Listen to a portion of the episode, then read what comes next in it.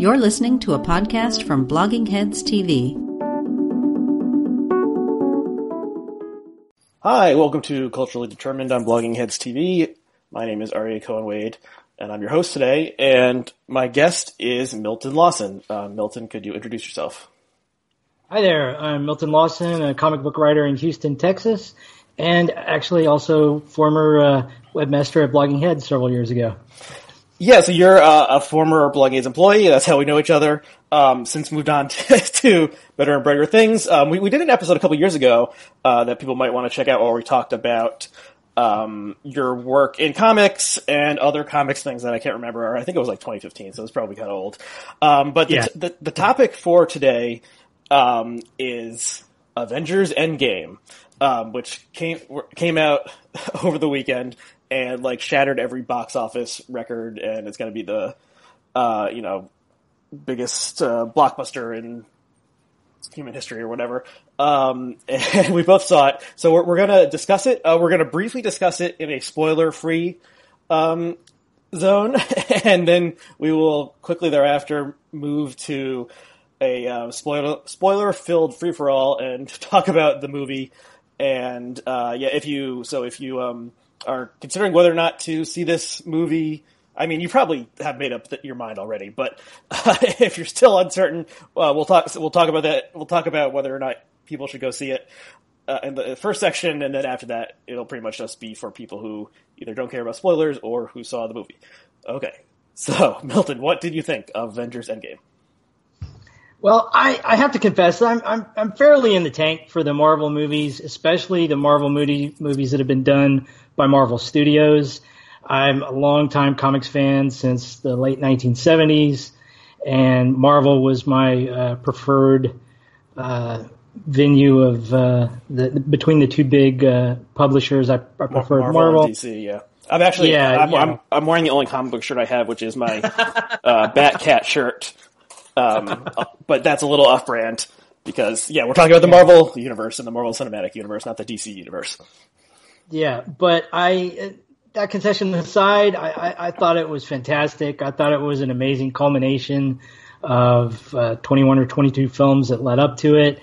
It's a very satisfying conclusion, not just to a number of storylines and a number of character arcs, but also a you know a back half of what is essentially a two part movie, uh, beginning with uh, Infinity War.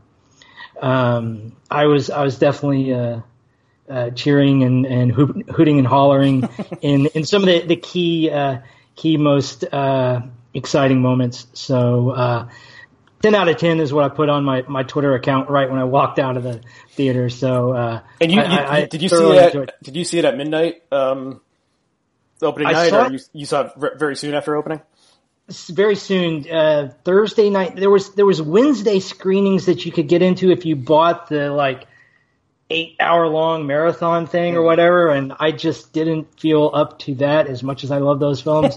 so I went the next day on Thursday and, um, as, as many people experienced when ticket sales went online, the official phone apps for most of the places where you could buy tickets were, were crashing and I couldn't get into the first screening. So I, I went 10 p.m. that night. Cool. Um, yeah, so I saw it. I, I did not feel like I needed to be there as soon as it opened, but um, I did. I saw it Saturday, I guess, and at my local theater, it was playing every half hour. So it must have had it on four or five screens. Um, and so, uh, yeah, I pretty much just was like left the house and like, okay, I'll just see whatever the next one was. Um, so I I liked it.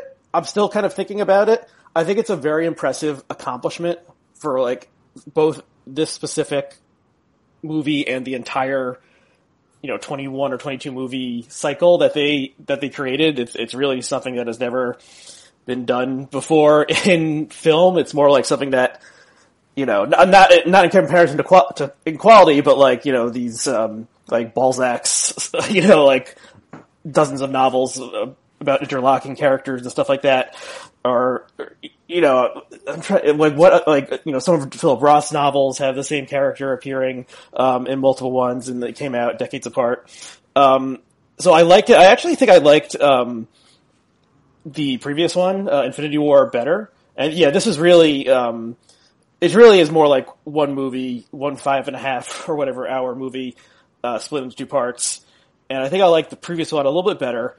Um, but there were things I, things I really enjoyed about it. Um, and yeah, I mean, if you saw the, if you saw Infinity War, you know it ended on a big cliffhanger, and you might as well go see this to see how they, you know, figure out how to like, re, you know, reboot the plot and uh, do the things they need to do for this to be a continuing like economic enterprise.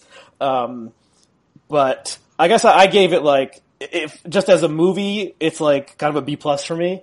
Um, but as a you know just corporate enterprise of creativity and the labor of like tens of thousands or hundreds of thousands of people to like digitally animate all these characters and do all these other ridiculous things to bring the characters that yeah I was just I was a comic book fan growing up, really in the early to mid '90s was my comic book years, and you know, it, I never could have dreamed back then that like you would actually see these characters doing things in a way that looked realistic. So like that's a dream come true for the little comic book nerd that's inside me. But but uh, I don't know. Um, so okay, before we is there anything else you want to say before we move to a spoiler filled um, discussion of, of the movie? Uh, no, I don't believe so. I I think uh, your reference to the thousands of people that were involved. Did you, by any chance, stay for the full credits just to see the magnitude of of that crap of people? You know, I I so it's funny because you know they started this thing where at the end of the post credits sequence, I think I think that was in the right. first Iron Man movie they did that. So then it became like you had to stay and see what it was. And then I saw online that they there wasn't one for this, which makes sense because right. they're kind of ending it. And also, I really did have to use the bathroom, so I was like, I'm not waiting around just staring at the black screen for ten more minutes. I'm going to go to the bathroom, and and that was it for me. Um, so, but yeah, if you yeah, just like you know, all it's crazy how how like many people work on these things and all the labor yeah. uh, that goes into I, it. I was I was uh, chatting with a friend of mine who's a video game developer who was saw the movie with me, and he knows uh, he knows computer graphics extremely well. And we were just commenting on the fact that as the as the credits rolled, it, it seems like every major visual effects house had a sequence or something they did. So the credits were just uh, staggering. Yeah, and they you know they they I, they filmed the two movies uh, together, but like churning churning it out, you know, churning it out five and a half hours in the span of you know two years or something is is also very impressive. Um, yeah. So okay, so why don't we move to the spoiler spoiler filled section?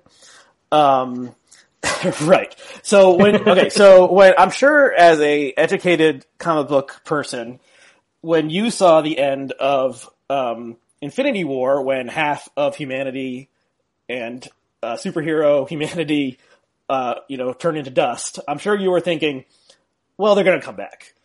Because that's the whole thing about comic books is the characters never die. They always come back. Um, sure. However, was, there was one caveat to that to, for me. Um, as a somewhat older comic fan, having gone through adaptations uh, of lesser uh, fidelity to the original source material, me and a lot of my comic book geek friends were actually stunned that they went all the way with the snap. We just figured they would allude to it some way, but wouldn't go all the way. So I was too stunned to actually form that thought. uh, that came sort of later in the auditorium. Yeah, it was. So it was. It was shocking when they did it, and when and the, you know the, the the graphic effect is like incredible um, and very beautiful. Um, and yeah, when you and then you're like, wait a second. you know, we all know that the, the, Black Panther movie made a billion dollars and everyone right. loved it. And so Black Panther is not going to turn to dust because like they're already making Black Panther 2. So they have to come through this. So there's like the comic book thing of, you know, every single character who dies in a comic book, more or less, eventually comes back to life. Um, and, Multiple times. yes. And, and then, so that's kind of unique to the, to comic books. But then there's just like, yeah, they're making a lot of money on this stuff, and you know we already know there's another Spider-Man movie coming out next year, so Spider-Man has to come back, and Black Panther has to come back, et cetera, et cetera. It's still like shocking to see it, and I guess in one of the um, the Slate Culture Gabfest or Slate um, spoiler special that I listened to, I think it was Jamelle Bouie um, was saying that his mom doesn't know anything about comic books but likes these movies, and Mm-hmm. like after she saw it, saw um, Infinity War, she called him up like almost hysterical, being like, "They killed Black Panther. what, what, what are they gonna do? They killed Black Panther." Um, so okay, so that there's that. Okay, but then we we come back, and Yes. uh, so it's kind of like I, I guess the, the the the first really surprising thing that happened was when they go find um, Thanos. And Yes. Would you agree with agree with that? Like that was Oh, yes. maybe That- really the only truly surprising thing in the movie uh, from my perspective is they go find Thanos to get the ring to get the stones on the Infinity Gauntlet, which viewers can see is behind you right now, um, and and the and they're gone. Um, he's he's used the stones to, to destroy the stones, and he's kind of um, uh, his body is a wreck. Like he's weakened by having to use the stones, which sets up this idea that doing a snap is very dangerous for the person who does it, and you need to be super strong in order to do it. And so the stones are gone, and they're kind of talking to him, and and then Thor just comes out and chops his head off. And I was like slapshot at that point because I I, I Yeah. couldn't believe that because I don't think that happened in the comic books. um, Right. And so that was like a really interesting narrative choice that 20 minutes in, the guy who we're thinking is the ultimate villain in the universe gets taken out, and then it's like, Right. what what happens next? Um, yeah. So what did- what did you think think about that part? I, I completely agree that that I did not see that coming. Um, in in the promotional run up materials that led to it, Robert Downey Jr. In, uh, was very confident in saying, "You guys are not going to be able to predict how the second half goes," and and I, I believe they delivered on that on multiple fronts. And um, the audience I was with, right after the moment where Thor beheads Thanos, there's a title card that comes up and says five years later, but it does it in this very uh, strong, pause filled five years later. And there were audible gasps. Yeah, in same in my. There in are people gasping in my theater. Yeah, that's that's like the second narrative too. They do. And actually, I just say we um we we skipped over the very opening of the movie, which is this scene with Hawkeye. Um, and it what ha- what happened? You know, Hawkeye wasn't in the previous movie at all, and it, he's shown uh, just having a good time with his family somewhere in rural America and teaching his daughter how to uh, you know do the bow and arrow, and then um, she disappears, and the rest of the family disappears, and uh, yeah, so that you know that was a very effective like opening, and you can see more of how this you know this crazy idea played out with Yes. with normal people. Uh, so that was effective. Um, Yeah. As as many people have uh, not originally uh, said, and I'll repeat it here, that scene and much of the first third of the movie is very reminiscent of the HBO series The Leftovers. And and that that was the purest leftovers scene in in the whole uh, the whole you know initial opening act.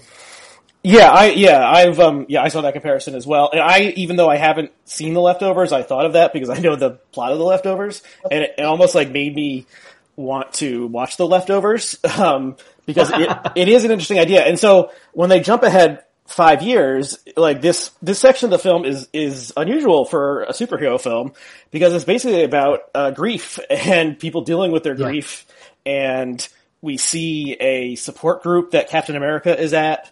Um, where he's trying to help people who, you know, talking to someone who like went on his first date since the snap, and And even even Captain himself is not much of a draw. Everybody is so down in the dumps.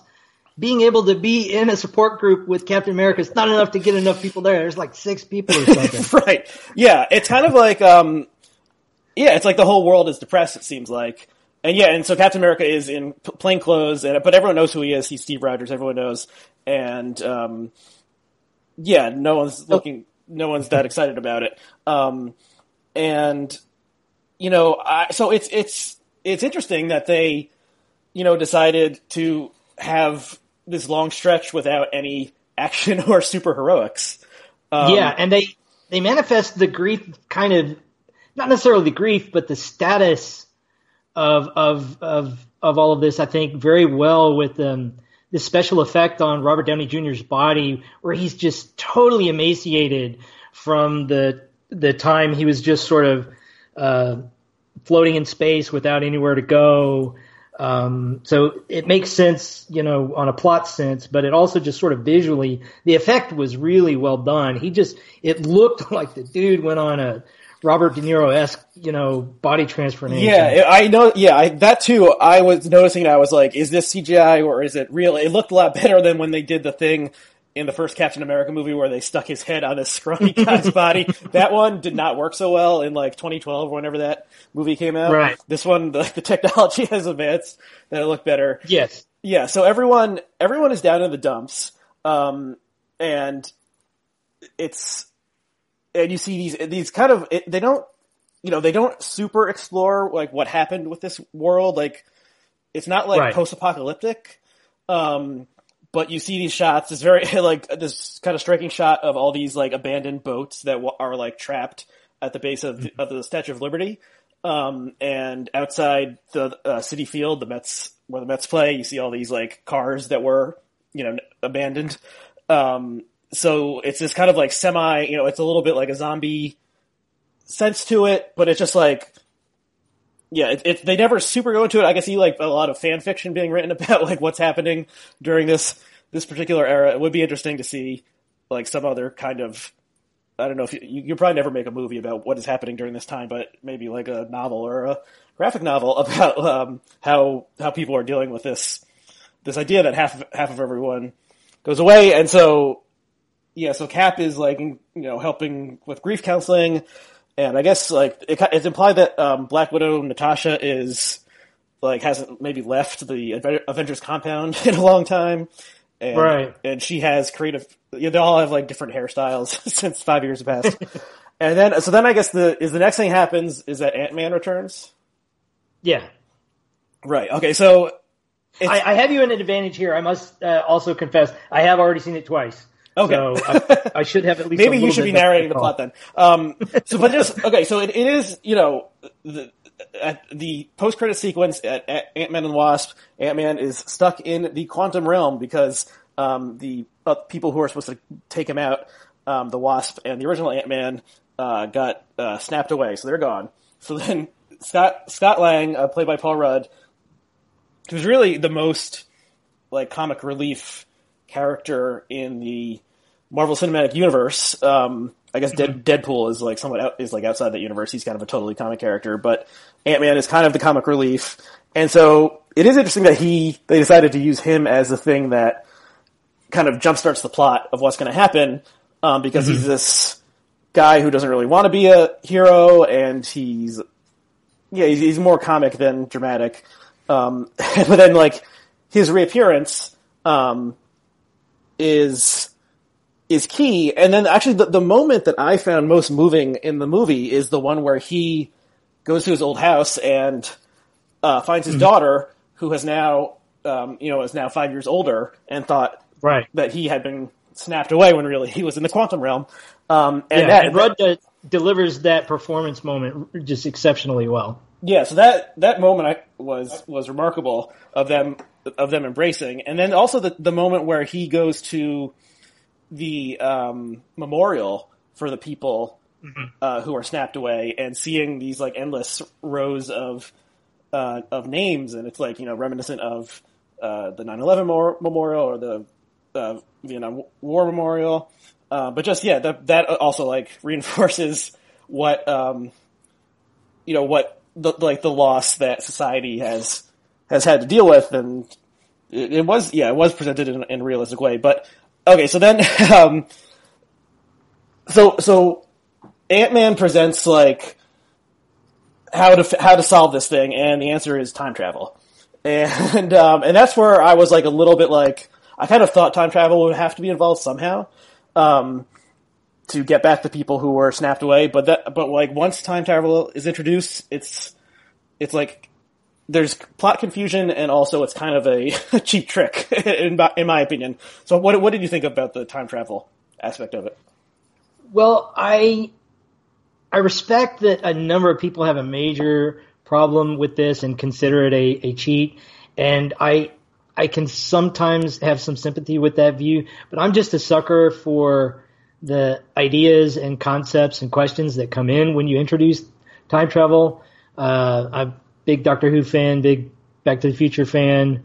Um, Back- which, so- which is insult, insulted directly in the movie. There's a that, that Yes, was the fun. I thought that had me laughing the hardest in the in the film is where they're like, whatever. Yeah. You know, Back to the Future lied to us, or I I think the that the way that they created their own rule set and decided to not take like the Back to the Future logic where history can be rewritten, but rather an opportunity to um, steal things and um, enhance your options in the in your current time frame is sort of a an interesting uh, way to avoid the, the the sense that what you're doing is a shortcut because they still have uh, a, an enormous quest in front of their hands to to even enable the, the, the time travel stuff and then when they do that the their their options are finite because the fuel they use is finite right? and um, and then of course we, as we'll get to later, there's other complexities that come in. So I I, I hear you on on. I, I- didn't like that choice either at, at the very instant it was proposed, but as as it developed and went further along, I, I thought they executed it pretty much uh, uh, the best they could. Yeah, I guess it's um you know it's uh, it's like any t- any plot with time travel in it kind of doesn't make sense if you think about it too much, or, or at least you you can't get a firm handle on it. But yeah, the fact that they they kind of wink at us by by mentioning all these time travel movies and saying that they were inaccurate um, is kind of like okay, we're you know we're we're uh, we we know this is a little ridiculous. And actually, I just realized this: the fact that they go back to the first Avengers movie, the time of the first Avengers movie, is ta- is like taken from Back to the Future Two when they go back to Back to the Future One. um, so I don't know. So I don't know if Back to the Future One is the first time that was ever done. It probably was. Um, how many like sequels to time travel movies were there before that? Uh, and that was always when I was a kid. That was one of my favorite parts of Back to the Future Two. And then it's, it's Yeah. just cute to see, like I think, like either the the exact like either recreate the shot or use the exact shot of like when the camera's swirling around the Avengers for the first time they say Avengers Assemble, and then just to see these other you know them kind of sneaking around and um and doing doing other assorted hijinks. Um, so yeah, so I guess It also thematically ties in though because they they chose you know they approached this as a as not the final Marvel movie ever obviously but they did choose to approach it as a wrap up of a number of very big things that they had established.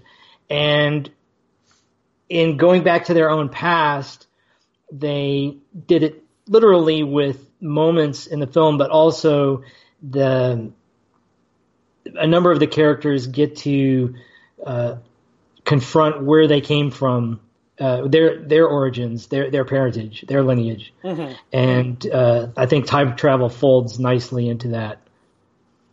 Yeah, yeah. So there's, you know, this is the final Avengers movie. They went back to the first Avengers movie, um, and there's other kind of touchstones, um, like you see the original Ant Man helmet when they go back um, and are at the you know secret military installation and and, and stuff like that. Um, so actually, so that it makes me think. So when they're in that part, um, uh, Hulk goes and meets the Tilda Swinton character whose name I can't remember, the Ultimate Master or something.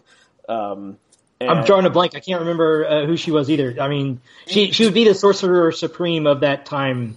right. Uh, Um, yeah, so, and she, like, gives him a, uh, super punch and knocks the Hulk out of him, so that, that's the only time you really see, um, Mark Ruffalo in the actual flesh in the movie. But they did, they did something interesting because the, the classic Hulk is the Jekyll and Hyde character of he's a normal guy, and then he gets angry and he becomes super strong and out of control.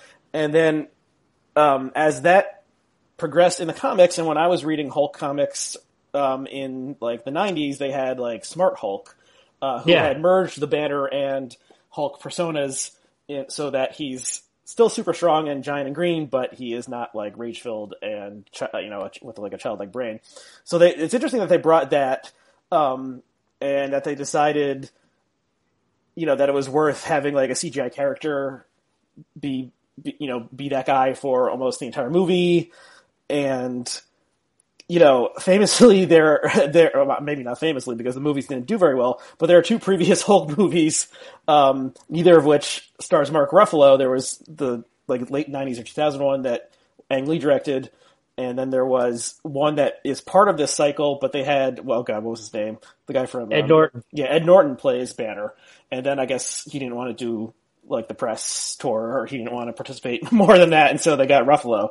But it's also, but also, like, I think actually that the the Norton one is the only is the only movie in this whole sequence that I, I haven't actually seen because it, got bad reviews and I, I didn't really care that much at the time.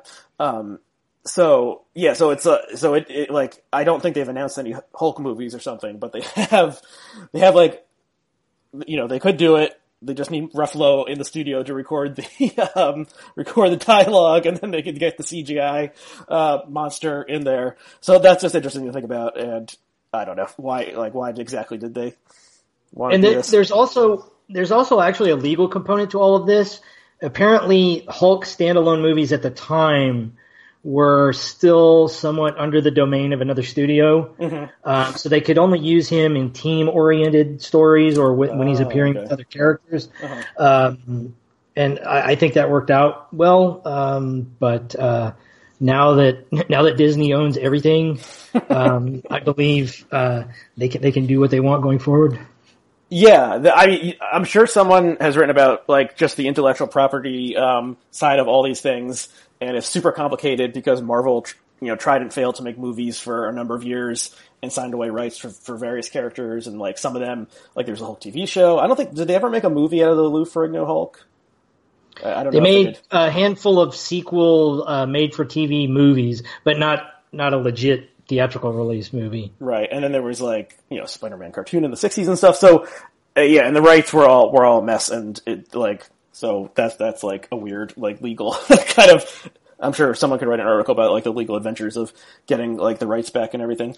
Um, okay, so then what's I mean, so another thing that's interesting about this kind of section of the movie is like uh, there's no there's no villain because they killed Thanos, and it's not like they fight anyone else.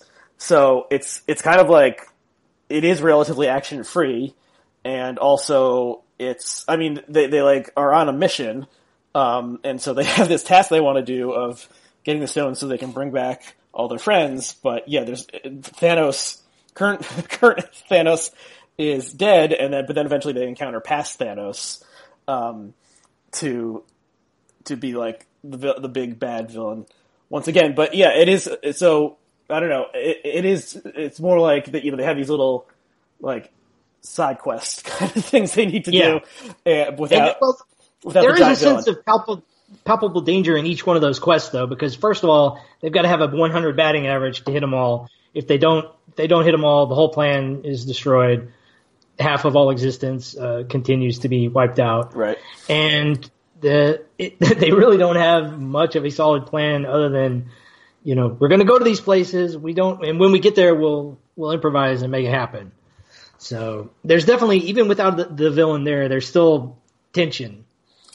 Right. Um, that yeah, that's true. And so one, and then they they there's a lot of you know there's a crazy amount of cameos in this movie, Yes. and they bring back um, virtually everyone who appeared in any of the um, Marvel Cinematic Universe films, and so they go back to the time of um, the second Thor movie, which is I think one of the worst uh, Marvel Cinematic Universe movies. But Rene Russo uh, is comes back, and they and they even seem to bring back Natalie Portman. Although, correct me if I'm wrong, she Yes. doesn't actually say anything. I think you're right. I don't think she. Um, wait a minute. She might have had one small line that you don't see her say. I almost Um, was, yeah, I was wondering like Yeah. if they, you know, they could only green screen her in or something, or if she was like a totally CGI creation because she's sleeping or something. She's obviously a big star, but yeah, she was in the two first two Thor movies, and then uh, kind of left without being really discussed anymore. But it was interesting that they decided Yeah. to try to bring some like not exactly closure to that role, but they they had her there and were talking about her. Um, and then so then the third one is so that was so Thor and Rocket Raccoon are um, you know doing that that mission, and then the third mission is to like the planets. What they're like Morgoth or something, and do you remember the other one? If it might not actually be Morgoth, Vormir. Vormir. So yeah, so one of them is the place where um where like Thanos is hanging out uh with his two daughters, uh, one of whom is Gamora, who died in the previous one, and the other one is Nebula. Is that the character's name? Yes. And so, yeah, so then there's some, there's, there's the, one weird thing was they just create this idea that like, because there's two nebulas there at the same time that like their brains are linked or something. Yeah. So, Their their Wi-Fi their Wi-Fi password is co- connecting, and they're like, "What the heck, man? What the Right. heck?" And so that's how, um, uh, you know, 2014 Thanos or whatever learns about what's going on. And then, um, uh, Scarlet, uh, uh, not Scarlet Witch, um, Black Widow and, um, and Hawkeye go to, uh, the place where to get the, the Soul Stone, you need to sacrifice something you love or just someone needs to sacrifice something in order to, um, get, get the stone and, and so that's where, um, and so they battle and that's where, uh, uh, the Scarlett Johansson character, uh, Black Widow, uh, falls to her death, um, which was kind of surprising to me because, um, well, I mean, okay, so it's kind of like, okay, obviously Scarlett Johansson is a bigger star than whatever the guy, the name of the guy who plays Hawkeye, which is eluding me right now. Um, and also it was announced that they want to make a Scarlet, uh, or a, a Scarlett Johansson Black Widow movie. Um, yes. and that was I think announced after Wonder Woman was such a runaway success. It was like, okay, who's our most Marvel's like who's our most prominent female character? Let's make a Black Widow movie. Um, but she's the one who dies, and so Yes. that was kind of surprising to me. Um, and yeah, just because Scarlett Johansson is a big star, but also, well, maybe she wants out of her contract, but we know she's uh, going to be making this other movie, uh, and I guess they wanted to keep Hawkeye around so he could have a reunion with his family. Um, so yeah, so I don't know. I was even though I I kind of liked I like Scarlett Johansson and I like her portrayal. I was not particularly moved by, by this for whatever reason. What, how did you feel about when when she plummeted to her demise? Well, I, I, I was kind of impacted by it because, first of all, I, I, I thought they did a, a pretty clever thing with playing with your expectations multiple times and working through an action sequence to where you can't really tell who it is that's going to sacrifice themselves. Right. But- uh, at least I first thought they were battling because neither wanted to sacrifice themselves, but it turns out they're battling because they both want to. They're such heroes that they both want to sacrifice themselves. Ever the pessimist you are, are you? Okay. I mean, if I was there with Hawkeye, I'd just be like, Hawkeye. I mean, if you want to go, if you want to go for it, But uh, just uh, if if nothing other than pure screen time, I believe we all have, or most of us have, more of a connection to Black Widow as a character, and therefore her death means more as an audience. And um, I too was surprised because I was still confused over whether the pending Black Widow movie was going to be after these events or a prequel, and apparently it's going to be a prequel. Um, because they they were pretty adamant about setting up the rules that this death counts, um, cannot be undone, even with the the mighty Infinity Gauntlet. Right? Yeah, it's, it's yeah. So then there's, you know, they're they're trying to like do this thing so that they can kind of like they go back in time so they kind of like undo something that seemingly was permanently done. Um, but yeah, so that which leads to the question: Okay, why can't you just go back a couple more years and drag the, you know, Natasha of 2012 to 2019, and then like maybe she'll be a little confused, but like everyone will be happy. Uh, why can't you do that? I don't know. Like, it, would that violate the rules of time travel? Unclear because you know, like they bring Thor's hammer back. Thor's hammer was had been destroyed, but they bring it back. Does that mean that like 2013 Thor didn't have his hammer anymore? Like I don't know. I don't know. But they're just like, yeah, she, she's she is gone, and um, Yeah, and I, I mean, she was the you know she was the Avenger with like who was the most like human. She like Hawkeye has this ridiculous bowman skill that's it that's not like supernatural, but it's you know like couldn't be replicated on Earth. Whereas she's just like a really good fighter and acrobat gymnast kind of person. Yeah. So um, I believe the story mechanics of how they're justifying it is that when someone uh, dies in that manner, they literally get sucked into the soul stone, and therefore they're not Hmm. they're not accessible to the to the energies of bringing them back or whatever. yeah, that I mean that, that doesn't that doesn't really make sense, but like okay, that's Right, exactly. Yeah, I mean, as as you know, there um, there was a long-standing thing at Marvel Comics called the No Prize, um, which Yes. is when you could identify a factual or logical error in one of the comics, and then uh, give a reason to explain why it actually wasn't an error. Then they would uh, send you no prize. But then, but then Yes. after some length of time, they would send you a um, blank envelope that uh, that said like no prize on it, but had- but had or Yes. envelope that said no prize but had nothing inside. Um, so yeah, so there's a long tradition of like the comic writers and artists screwing up, and then the fans come up with an explanation for it and like help them out. So yeah, so sure, why not? So okay, so what? So is okay. So then they all they all come back and seemingly.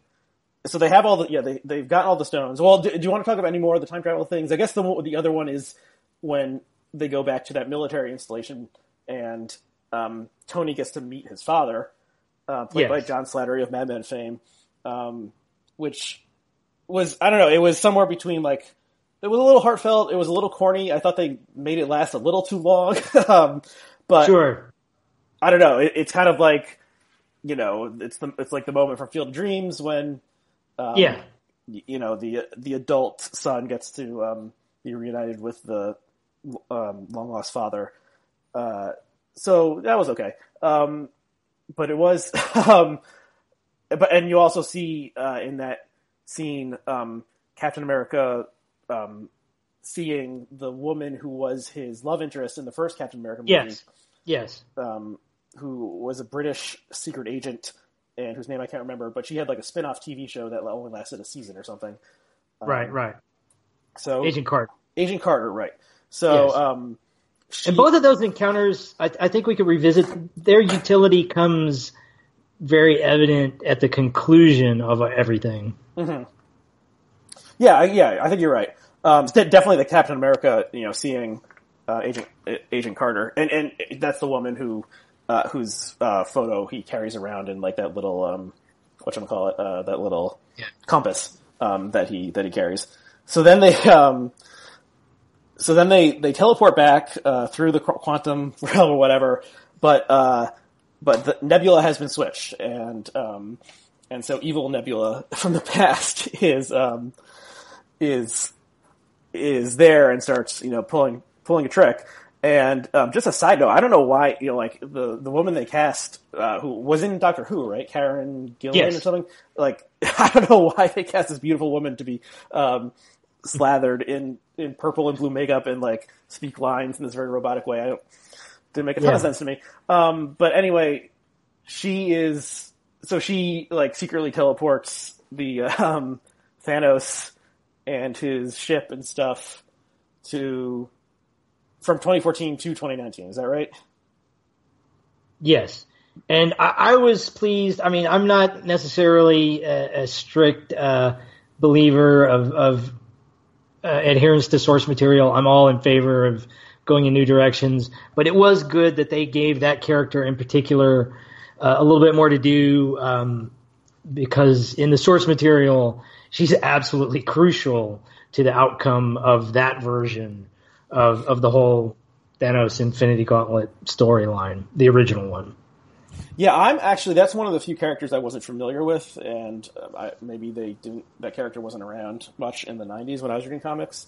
Um, and but yeah, well, so what is the what, how does that how does it so how does it play out? Because there's like Infinity War is like a big was a big Marvel crossover series in the 1980s comics with you know kind of that's the the inspiration for these movies. How, how does it how does the plot play out in uh in the comics? there's there's a number of there are a number of significant differences, um, and just in terms of a a movie uh, experience. I believe they they made uh, great choices in all of the changes they did. Like first of all, Thanos' entire motivation in the comics is not about this ideology Right.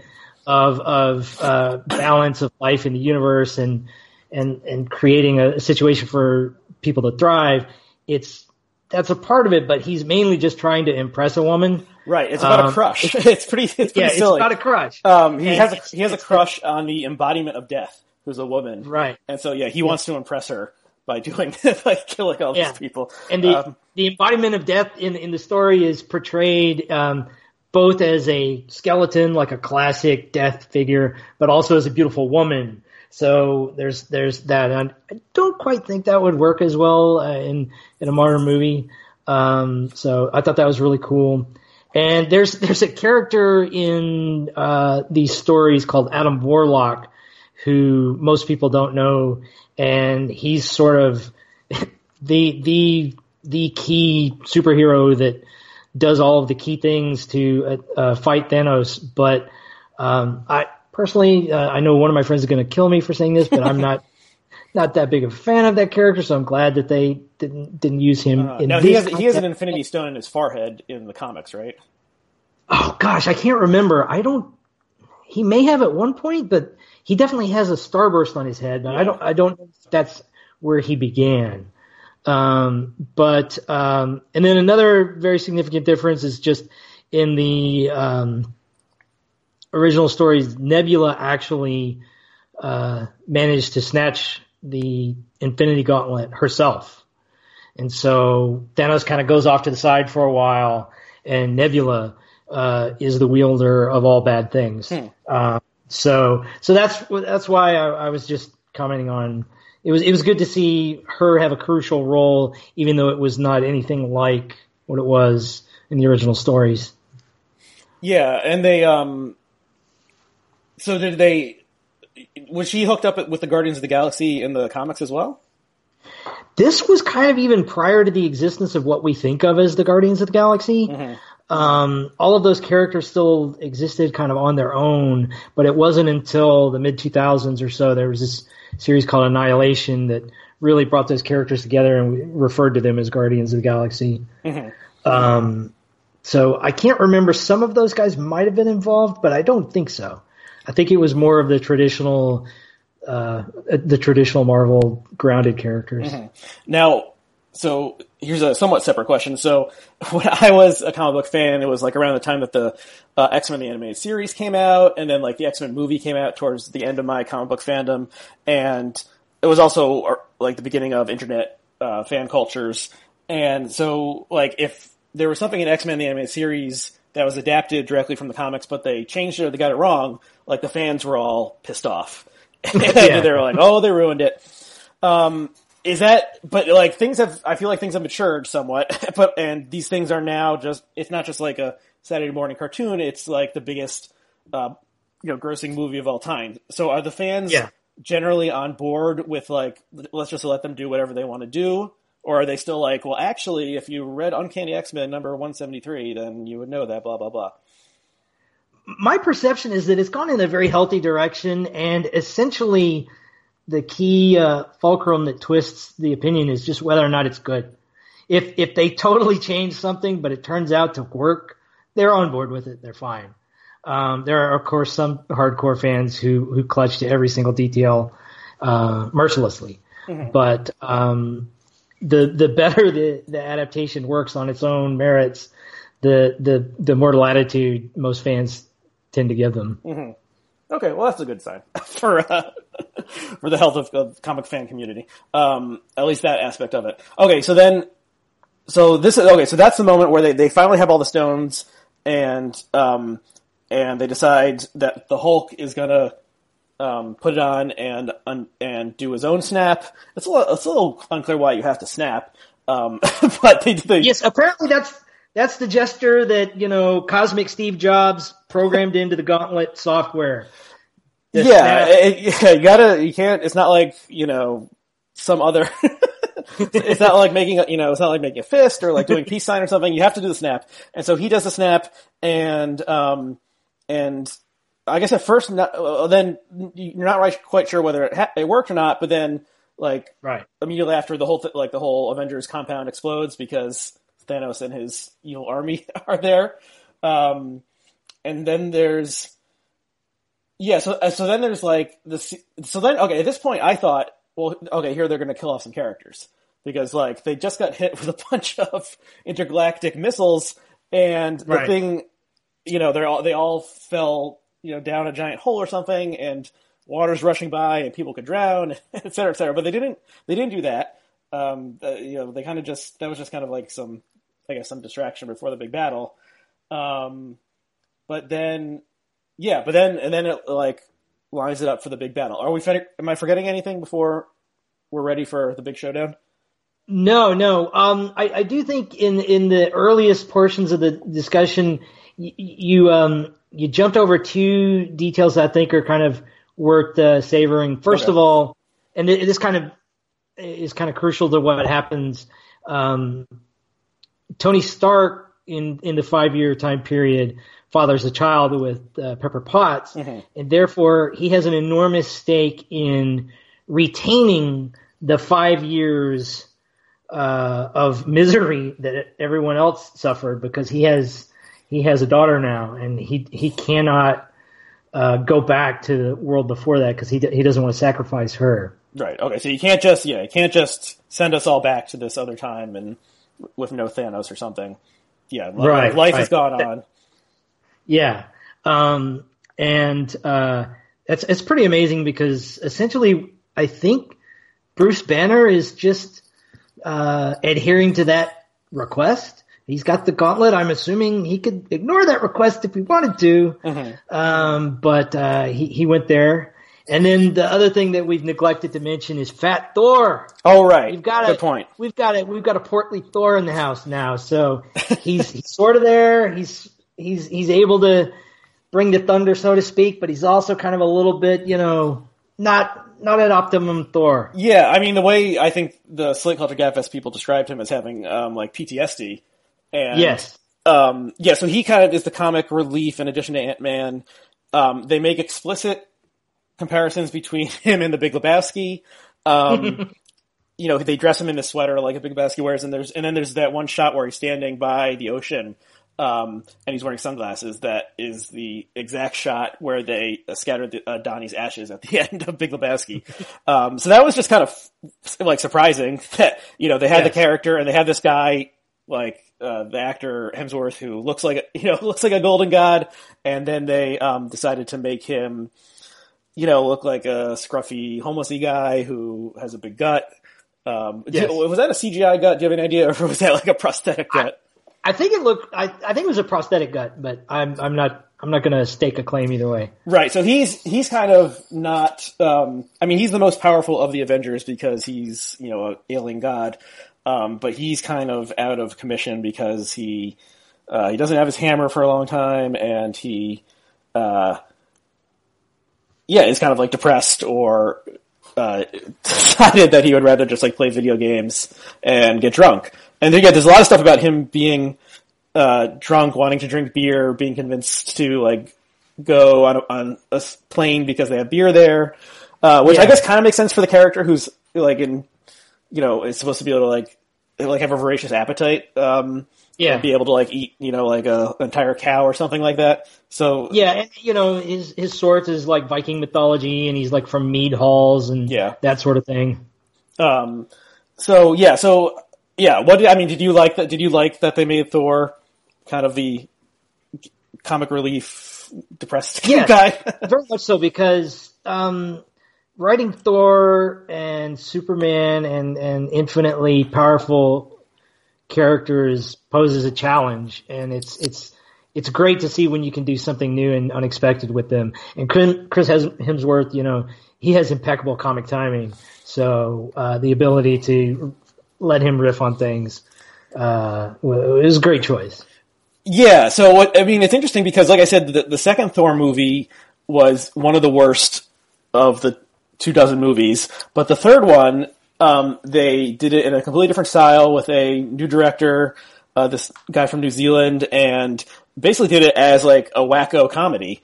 and Yeah. um, and yeah, it showed that Hemsworth, in addition to being uh, a golden god, like is has great comic timing and can be a like legit comic actor. Um, Yeah. So yeah, so they were, you know, taking good advantage of that. Um, okay, so are we ready for the big for the big final battle? The hundred million dollar CGI extravaganza. Right. Yeah. So what did you think of it? Well, I had told a number of my friends, um, I my entire review of the movie was going to uh, was going to pivot on one detail. I had one non-negotiable detail that had to happen in this film, Uh, and that was, thankfully, the creators of the three movies prior to this had the wisdom and the patience to not utilize the team's immortal catchphrase. But had they neglected to not use the catchphrase, I would have stormed out of the theater very angry. However, in the most glorious fashion possible, with the entirety of the good guys returned uh, from their uh, uh, post-snap uh, uh, resurrection, uh, light amongst waste. Um, Captain America gets to say the catchphrase. And uh, for those of you who do not know it, you should know it. It's Avengers Assemble. And that was the moment in which I erupted along with 200 other people. Uh, and uh, that moment alone was, you know, as they say, worth the price of admission for me. well, actually, I, the moment that I like the, the the fan service moment that I liked the most, and what I thought you were going to say was the moment where Captain America picks up the hammer. Um, yes. Oh, yes. which they had kind of teased a little bit in the previous ones. Um, and yeah, when he did that, people, I think I cheered and people were cheering in my screening. Um, but it's, yeah, it's a great moment. And, you know, for, for anyone who doesn't know, this whole mythology about only like, you know, the worthy man can pick up Thor's hammer is kind of like Arthur's, you know, pulling the sword out of Ar- Arthur's stone. And, Yeah. and, you know, Cap is presented as like the, you know, best, most moral, ethical, uh, American possible, and uh, to see him pick it up and then uh, battle with it, I thought was really cool. So I, that was one of my favorite moments. Um, you know, when the uh, when when they all come back was was presented in a very cool way, and it was very like, you know. And here's the cast of Black Panther, and here's the cast of Ant Man, and here's the Amazing Spider Man, and um, but it was so Yeah. that was cheesy, but I was like down for it and yeah, and they had so many like you know they had so many like big name actors all in this same scene. I assume they weren't actually all there the you know the whole time, and that it was Yeah. a lot of like CGI cutting and pasting of people.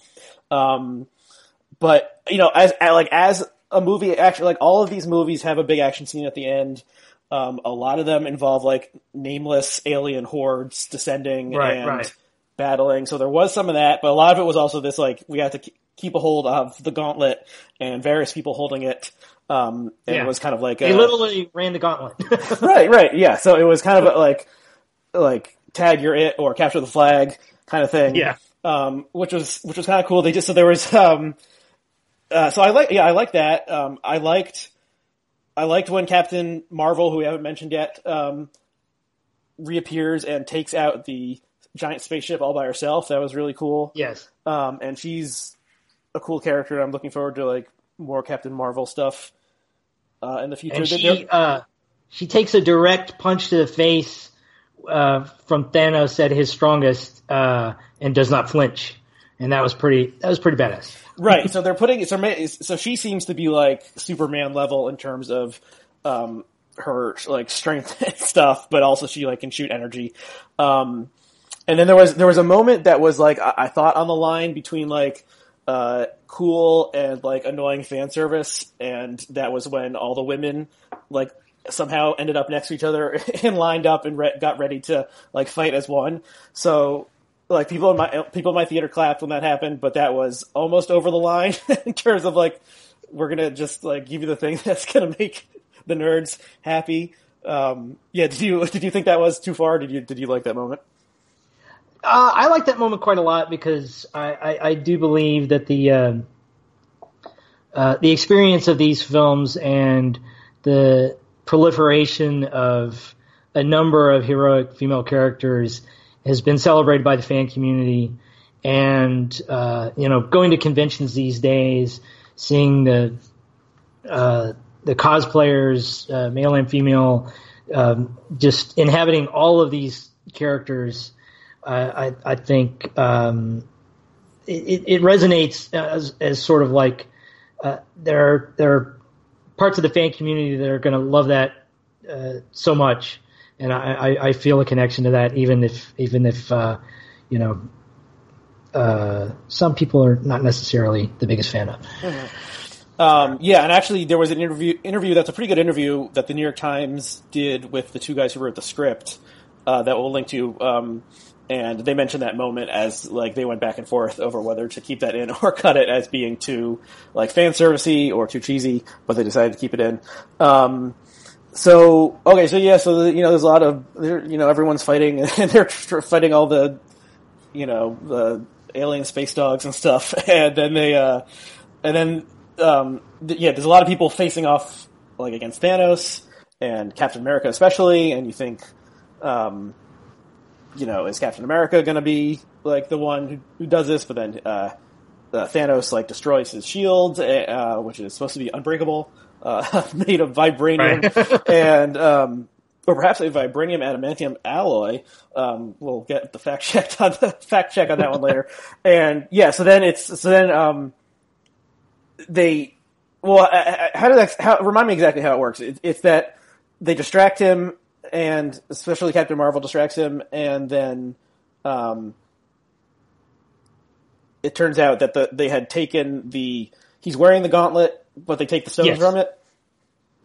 Um, he uh, he gets the gauntlet, and then Captain Marvel uh, manages to take it away from him. I think I may be misremembering the sequence myself here, um, but then uh, he gets it again uh, for a second time, puts it on, starts getting all energized with the uh, uh, the pre uh, you know warming up phase of the new wielder of the gauntlet, whatever that entails, booting mm-hmm. up, um, and um, Tony Stark jumps in, Iron Man jumps in and, and, grabs a hold of it while he's in that powering up state, and then uh, Thanos push shoves him aside with all of his might and power like he does and grabs the gauntlet and snaps again. At which point, a number of us in the audience think, "Oh my goodness, what the heck happened?" We're down this road again. Right. Um, right, but okay, but then it's revealed that uh, the stones are not in the gauntlet. The stones are like embedded in Tony's you know, cybernetic suit and yes, yes, like a good hacker, he left a back door for it for himself because the the gauntlet he is where the Thanos is wearing at that point is something that Tony Stark had constructed. Right, that's a good point. Yeah, it's not the original gauntlet. Yeah, yeah. Um, so he was able to he was able to add a, a few little modifications under the radar that uh, Thanos didn't detect. Right, and so then he so then Tony snaps. Does he actually snap? He must, right? He actually, yes. he actually does a snap, yes. and then um, and then all the uh, the villains uh, start uh, fading away into dust, uh, including Thanos in, a, in a, like a, a, fairly long and cool looking death sequence of where he sits down defeated, and then he turns into dust and fades away. Um, but Tony is, uh, you know, it, it was established that it like you know doing this is like being hit by lightning or something, and um, so the Hulk could do it and Thanos could do it, but they were like they were injured, and then Tony did it even though he had a suit on. It was too much, and uh, Tony uh, Tony dies. Uh, Pepper Potts is like Lady Iron Man. Um, uh, ha- you know, Tony built a suit for her, so she's involved in the fight, and so she comes in and she's there. Um, and yeah, and then oh no, but but he has a very what does he say? He says before he snaps, he says, "I am Iron Man." Yes because uh, up until that point, uh, Thanos had uh, uh offered his own catchphrase, uh, self-glossing himself as "I am inevitable." Right. So, and then that was uh, Stark's retort. Right. I, I thought he was. Go- Sorry. Go ahead. And that's just a perfect echo of the final line of the original Iron Man movie, which was the final line of that movie. Right. I had forgot. I had forgotten about that. Um, but yeah, because he calls a press conference and announces that you know Tony Stark uh, billionaire inventor is Iron Man. I'm I, when when after uh, Thanos said I am inevitable, I thought uh, uh, Iron Man was going to say I am invincible because he was the invincible oh. Iron Man. But but then like I realized that wouldn't make any sense because he was about to die. um, but yeah, so I am Iron Man. That's a good line. And then okay, so then he dies, and then they um, and then they have this um, and then they have Tony's funeral, um, and some like quite the comic book trope, by the way.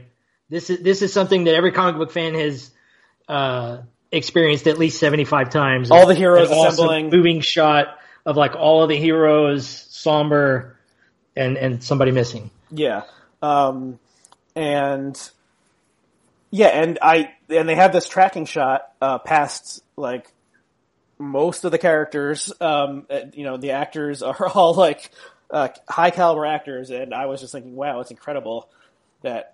Well, at first I was like, did they really get like 35 different yeah. high level, like A-list actors to stand there to do this, or did they like CGI them in? But anyway, like a number, and even like people who didn't have another line as far as I know, like Marisa Tomei, who who plays um, uh, Aunt May, to the new mm-hmm. uh, Peter Parker Spider Man, she's in there, and yeah, just a lot of characters who you hadn't thought about and they got the actor in there to just yeah wear black and look somber.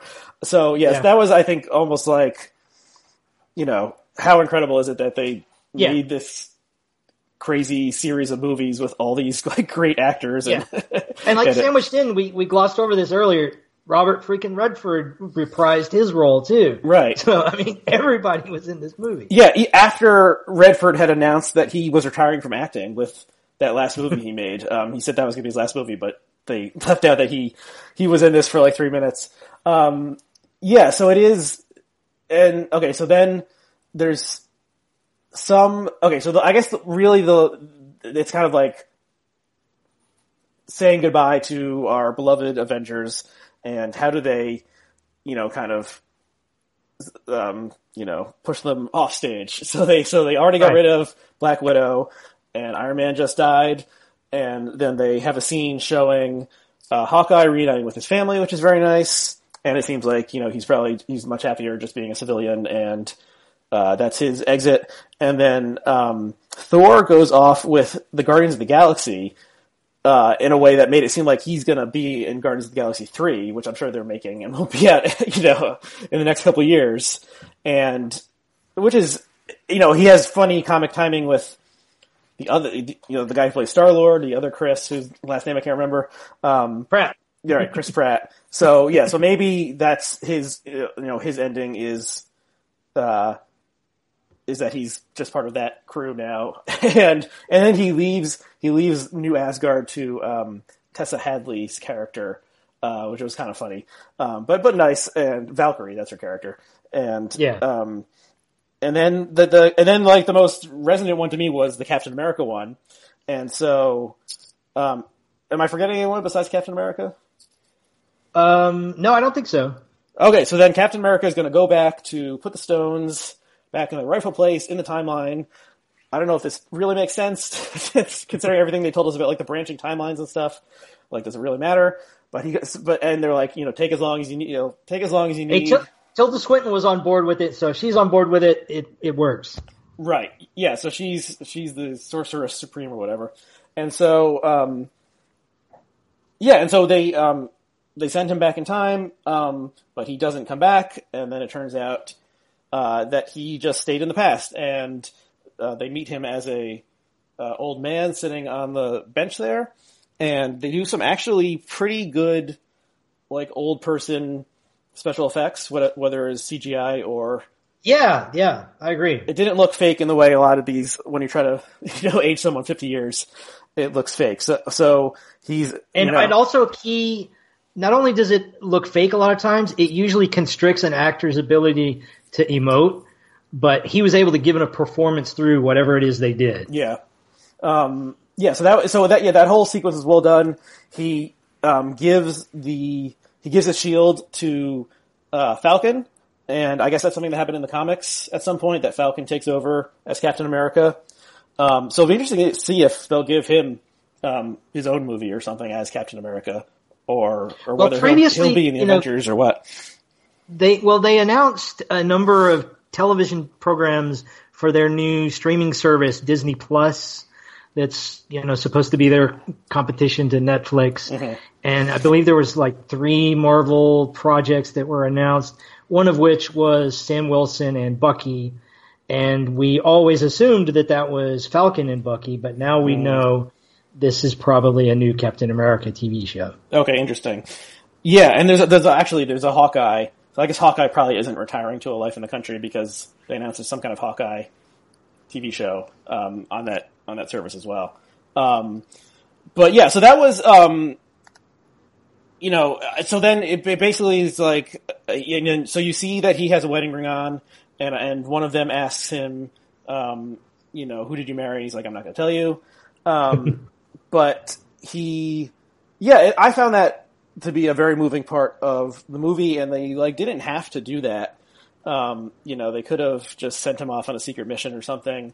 Um, but Yeah. just the idea that you know he was he always wanted to just have a regular life, and that was denied him because he got stuck, you know, frozen underwater for seventy years, and that he got to go back and live, um, you know, live as a normal person with the woman he wanted to be with. And the last um, shot of the movie is him, uh, like you know, he's in the, he's in like 1947, and he's dancing with uh, his wife, who is the Agent Carter um, woman. Uh, and yeah, so that's like, you know, that's a surprising place to end a giant CGI um, blockbuster extravaganza to have this just very simple moment. But I, I thought I thought that was very effective, and um, yeah, and is a good way to say goodbye to Cap without having to kill him or send him to another planet or, or Right. something like that. Yeah, very satisfying end. And I I was particularly moved uh, on a number of levels, but um, the I was struck by the sort of mirror image journey that the Captain America character has gone through these films, and the Tony Stark character has. Um, and essentially, it, it boils down to the whole simple uh, morality tales that were built into the Marvel universe from day one, from Stan Lee and Steve Ditko, with the great power and great responsibility thing. And Tony Stark starts out as a character who's entirely selfish, consequences be damned, uh, literally exploding things out and causing mayhem throughout the world. And he he adopts this uh, this new philosophy of of, of a heroic uh, frame of mind to uh, to be sacrificed, uh, self sacrificing, and that theme was kind of echoed in uh, John Slattery's appearance. We were talking about that earlier. John Slattery's character, his father gives him a line about uh, the balance between uh, self interest and the greater good, and he- his father felt that it was a failing of his that he always felt that he was always siding on the uh, self-interest side of the equation. And then you contrast that with Captain America, who's always been selfless Right. from the moment we see him. And his reward at the end is we allow him to indulge in what seems relatively to him by his code a little bit of selfishness. And he kind of, kind of has an impish smile and he's, it's a well earned reward for that character. Yeah, that's that's great. I, I like that a lot. Um, yeah, you you know, if if if Captain America had been the one who sacrificed himself to defeat Thanos, it would have been like, yeah, that makes sense. Like Cap is selfish, selfless, and he'll he always does the right thing. Um, but to have Tony Stark, who starts off being the billionaire playboy character, um, uh, you know, being the one who, who gives up his life against Thanos, uh, yeah, is, is narratively satisfying. Um, okay, so uh, uh, anything else you want to say about the movie specifically? Before I, I also want to talk about the entire series, just uh, you know, very briefly as as a whole. The only thing I want to say was I, I was actually oddly moved, and this is a ridiculous thing to admit on on video, but I was oddly moved by the um, the closing credit sequence where the the big six cast members, as their a montage of their heroic moments and uh, like a statue of them comes into focus. There's there's there's an animation of them signing off Yeah, and I thought names. that was that was fantastic because I think to to a person, every one of them has portrayed these characters uh, exceedingly well, just on the pure mechanics of what the acting required of them. But also, I thought they were fantastic custodians of the characters um, over the time that they inhabited them. And some of them may continue on, most of them probably won't. Um, and you know, you'd see them in interviews on talk shows, uh, promoting you know some serious Oscar caliber work that they had just been in. But of course, the the host all they want to talk about is you know the latest Avengers that's filming or about to film and whatever. And I never sensed any, any sort of uh, fatigue with them. There was always enthusiasm, and and I I, I think we're all uh, very uh, fortunate to have had this group of people do this. And when I saw the movie the second time I saw it, there was this um, middle-aged to elderly woman standing in the behind the last row of the of the auditorium, and she was just standing there with rapt attention, looking as those names come came by. And when Robert Downey Jr.'s name came by, she just applauded you know, so much. And I, I talk with my comic book geek friends about how you know how appealing these stories are now to what you know I would call the civilians out there. You know, like 95% of the audience for these movies is not these, you know, the people who cherished these stories to begin with. Right. And it's just amazing to see that. Yeah. Um, like I said, if you had told me when I was 11 years old and reading comic books that like these mo- you know th- there would be movies of my beloved characters and they would be the most popular things in the world it, like, like world cinema. I like no way would i have believed you. Um, although i was i was more into x-men than i was into like the avengers stuff as a kid. Um, but yeah so it's i yeah so i guess what i don't have anything else to say about about endgame except um, pretty good and they brought it in. Like um, they did a good job uh, you know, if looking at the whole sequence of 20 odd movies, it really is like, I, it's incomparable in terms of cinema. I guess maybe some things on TV, like I said, are literature compared to it. Um, and just that there's so many of them and almost all of them are at least pretty good. Um, there's only a yeah. couple stinkers. And yeah, just like, you know, Robert Downey Jr. has been playing this character for like a dozen years at this point. Um, so the fact that he wanted to die and go do something else with his life uh, totally made sense. But when is the last when is the last time you saw the first Iron Man by any chance? I don't know if I ever rewatched it after seeing it the first time, honestly. But I remember liking I, it a lot. I just rewatched it uh, the week before, and I had not seen it for several years. And Iron Man just happens to be my pretty much my favorite Marvel character, and that was that was a rare thing back in my generation. Like nobody was an Iron Man fan, but um, which is kind of weird. Uh, but um, he uh, he pulls out this smartphone in in one of the early scenes that's supposed to wow you with his technology. And I remember in the theater thinking it was pretty cool, but it was just this like thing with buttons on it, and it was sort of like a sidekick, and it like pops out with this like little fly, you know, two inch video screen, and it just seems so utterly quaint right now. It's ridiculous. Yeah, that's funny because the movies because 2008 was I think the year that the iPhone came out. Um, yeah. it was also the year that uh, that the Marvel Cinematic Universe was launched. Um, so yeah, so the fact that they made all these movies that they tie together, that they're mostly pretty good, that they kind of tell a semi-coherent story, um, and that like yeah, there was never a point where you're just like you know screw this, I don't want to deal with this shit anymore.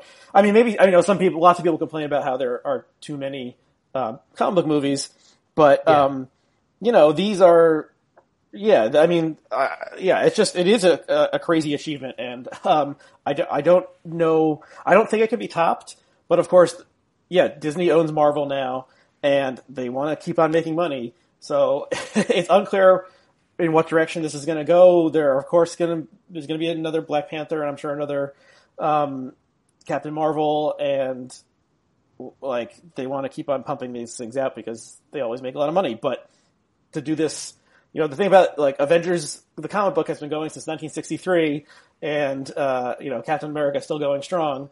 Um, but they're going to do something different because Chris Evans doesn't want to do it anymore. So rebooting with a new actor is, you know, the obvious thing, and they did that with Spider-Man already.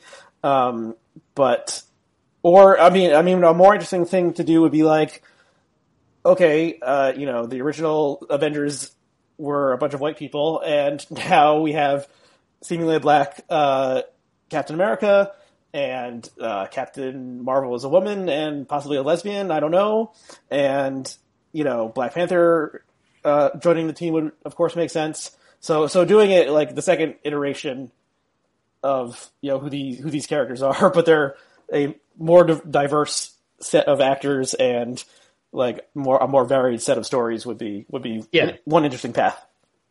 Yeah, as much as they have mined the Marvel universe thus far, uh, I'm here to tell you there's still stuff there. They, uh, uh, some of my best comic friends were texting me immediately after they saw it, like, "All right, who do you want for the big bad next time around?" You know, uh, Yeah, there's a there's a yeah there's an incredible cornucopia of characters and storylines. Um, and if they they get picked if from. they bring the mutants in and they bring Fantastic Four in, now that Disney owns those properties, they could bring in some new blood there. I don't know if audiences are tired of the X stories or yet. I hope not, but we'll see.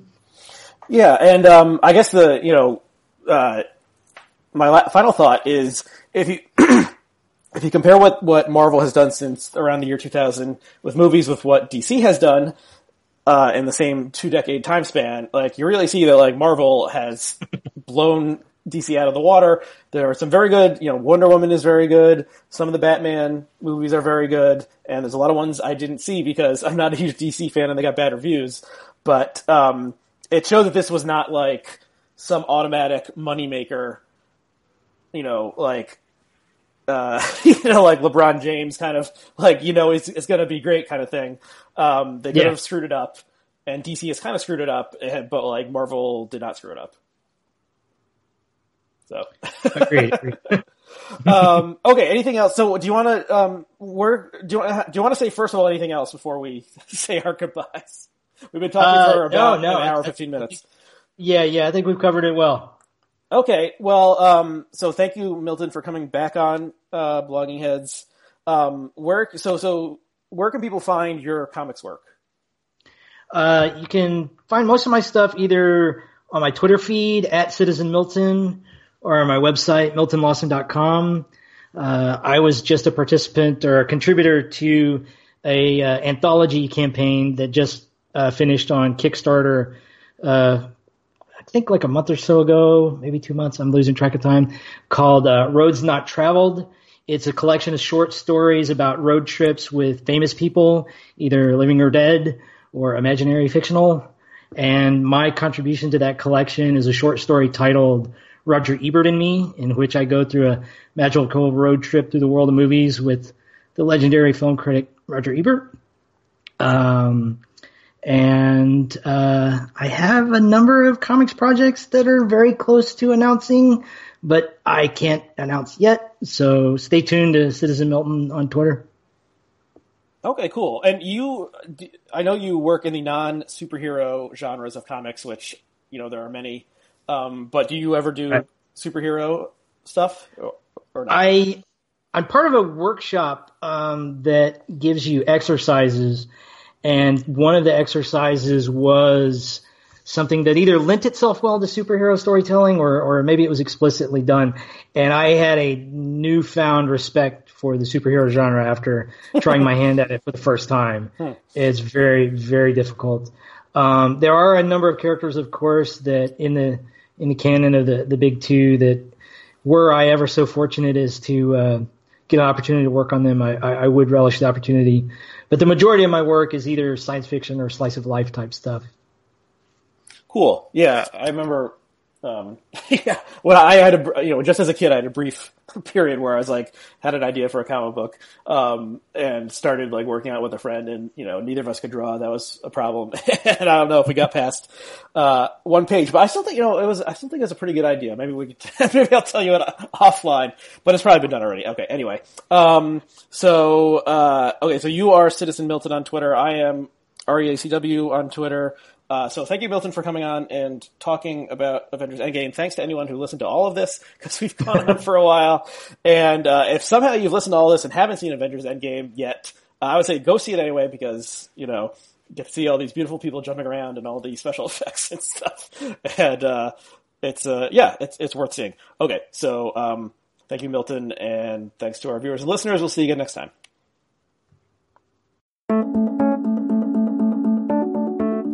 Thanks for listening to Blogging Heads TV. You can help support this content by remembering to like us on Facebook and follow us on Twitter. You can subscribe to all Blogging Heads episodes or to a specific program by going to our subscribe page at bloggingheads.tv slash subscribe. There you can sign up for podcast downloads via iTunes or Stitcher, or you can subscribe to our email and we'll send you an alert every time we post a new episode.